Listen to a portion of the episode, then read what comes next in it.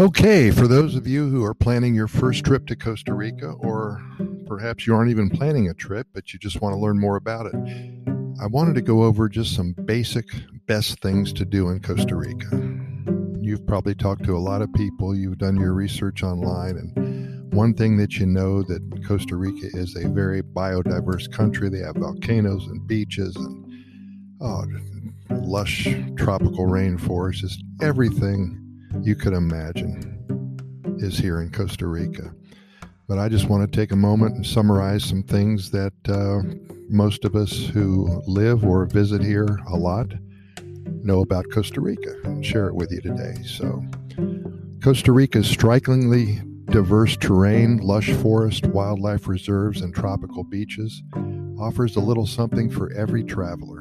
Beach lovers staying along the Pacific coast should head to Guanacaste and the Nicoya Peninsula's palm fringed coastline for sun and surf.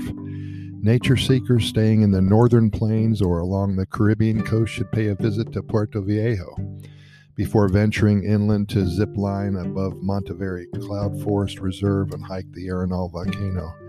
Whether you're looking for sun or nature or adventure, there's so much to discover in this paradise. And if you need a little guidance navigating the country's abundance of natural wonders, just go to some of the groups in Facebook or just simply Google things to do in Costa Rica. you will be presented with so much information, your head will explode. Real quick, let's talk about the Nicoya Peninsula. Uh, it's an 80 mile shoreline. It has beach centric towns with cream colored shores and dense forest. And half of the peninsula is found in the Guanacaste province, while the other half sits in, in the Punta Arena province. And Nosara's beaches, they consist of powdery sands and they line the Nicoya Peninsula's western edge. You'll also find fishing and cattle ranching communities east of the rustic coastline and after a significant rise in tourism that began around the 70s, an influx of restaurants and hotels have been enticing visitors to the peninsula's sandy coast. Recent travelers highlight Nosara's beaches, gorgeous sunsets, colorful fish, and turquoise waters. They're ideal for surfers and beach lovers alike. But be warned, shade is minimal and it does get hot, and the undertow can be challenging. Sunset walks on the beach are highly encouraged. So take a look at that Nicoya Peninsula. Let's talk a little bit about the Arenal volcano, one of the world's most active volcanoes. It stands more than 5,000 feet high, and for the latter half of the 20th century, admirers traveled to the base in droves to catch a glimpse of the glowing rocks and molten lava tumbling down its side. But Arenal wasn't always spewing fiery lava rocks and ash. The volcano sat dormant for hundreds of years, hundreds of years.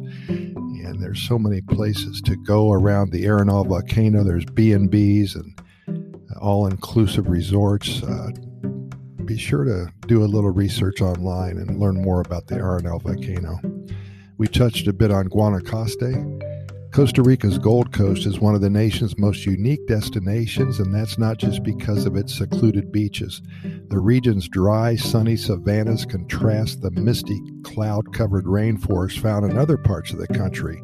To the east, you'll admire volcanoes comprising the Cordillera de Guanacaste, and along the coast, which extends all the way to the Nicaraguan border, you'll find pockets of white sand flanking hotels and uh, remote fishing lodges and expeditions all over the place. So, Guanacaste, it's uh, worth a look see on Google.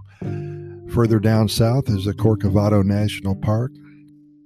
Travelers come to this 160 square mile misty rainforest for its diverse wildlife. Buzzing insects and chirping birds can be seen and heard as you stroll through the beautiful, lush jungle. Trek along the hazy trails, and you're likely to spot scarlet macaws, tapirs, jaguars, spiders, and a lot of howler monkeys. That's the Corcovado National Park, way down south on the central coast. Central Pacific coast, I should say. Uh, actually, it is the southern Pacific coast. Manuel Antonio National Park, that's in the central Pacific coastal area.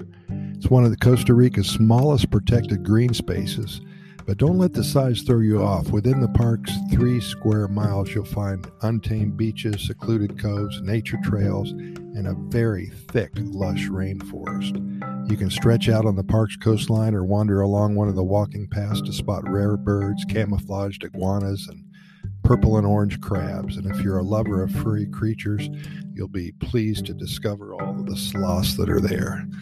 Manuel Antonio National Park, real close to Quepos, just south of Jaco Beach. The Monteverde Cloud Forest Biological Reserve. Imagine winding through a misty oasis, strikingly tall trees. It just wraps you in a sea of green.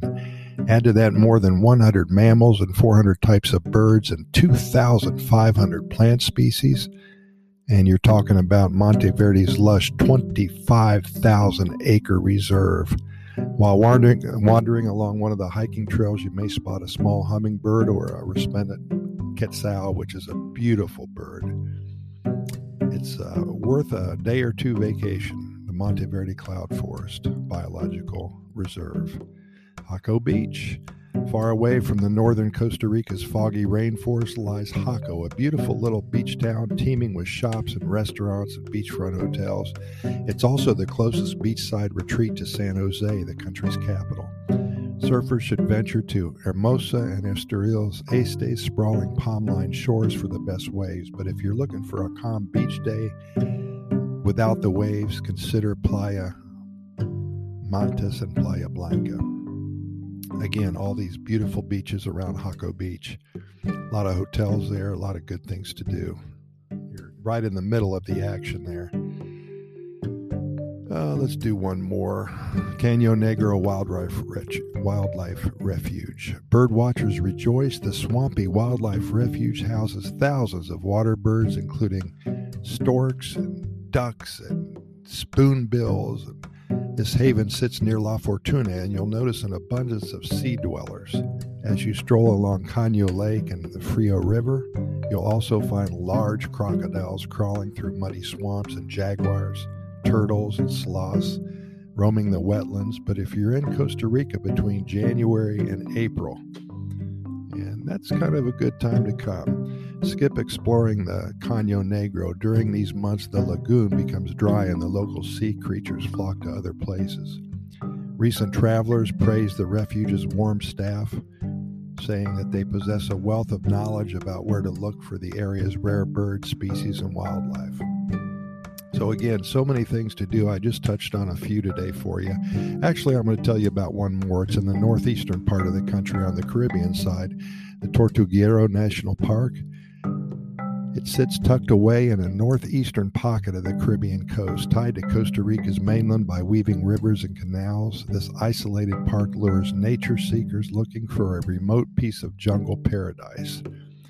This park houses white faced monkeys and toucans and jaguars and so bright lizards, red eyed frogs, and the blue morpho butterflies.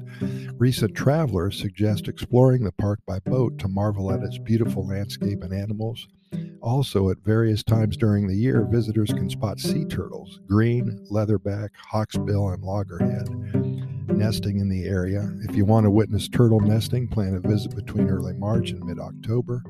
Turtle nesting walks can be arranged through a licensed guide. And again, the Tortuguero National Park is an incredible place to see. Now, just in a period of about five minutes, we've gone from northwest to southwest to northeast. Costa Rica is about the size of West Virginia. That's a small state in the United States.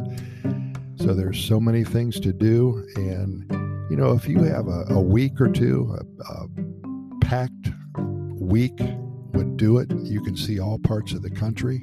If you have 10 to 14 days, then for sure you can go to Guanacaste to the Caribbean side way down to Golfito and then over to San Vito on the other side of the southern area. And then right in the middle, San Isidro, Buenos Aires, Chirripó. There's so many things to do in Costa Rica. So uh, get your Google on and start learning more about uh, one of the most beautiful countries on the planet and indeed one of the happiest countries on the planet, Costa Rica. As always, we thank you so much for listening, and we do invite you to listen to our other 520 plus episodes of our Costa Rica Pura Vida Lifestyle podcast series. The only reason we do all of this is to share our knowledge and our experience and spread the good news about one of the happiest countries on the planet. We do invite you to get caught up with all of our episodes in the next couple of weeks. We cover all topics about Costa Rica. We keep them short because we know you're busy and we respect your time, usually not more than eight minutes long. We can be found on all major podcast venues iHeartRadio, Spotify, Radio FM, Anchor, Apple, and Google Podcast, and so many more. I've also added a link to our Costa Rica Immigration and Moving Experts website. If you are considering a move to Costa Rica and are interested in acquiring legal status for you alone or for you and your family, we have many years of experience helping individuals and families make the move to this amazing country. Thanks again. We'll see you here tomorrow. And keep in mind that we do present these podcast episodes to you seven days a week. We never try to miss a day only because there's so much good news coming out of Costa Rica and so many things to talk about that we simply want to share them with you immediately. Pura Vida, thanks for listening, and we will see you tomorrow.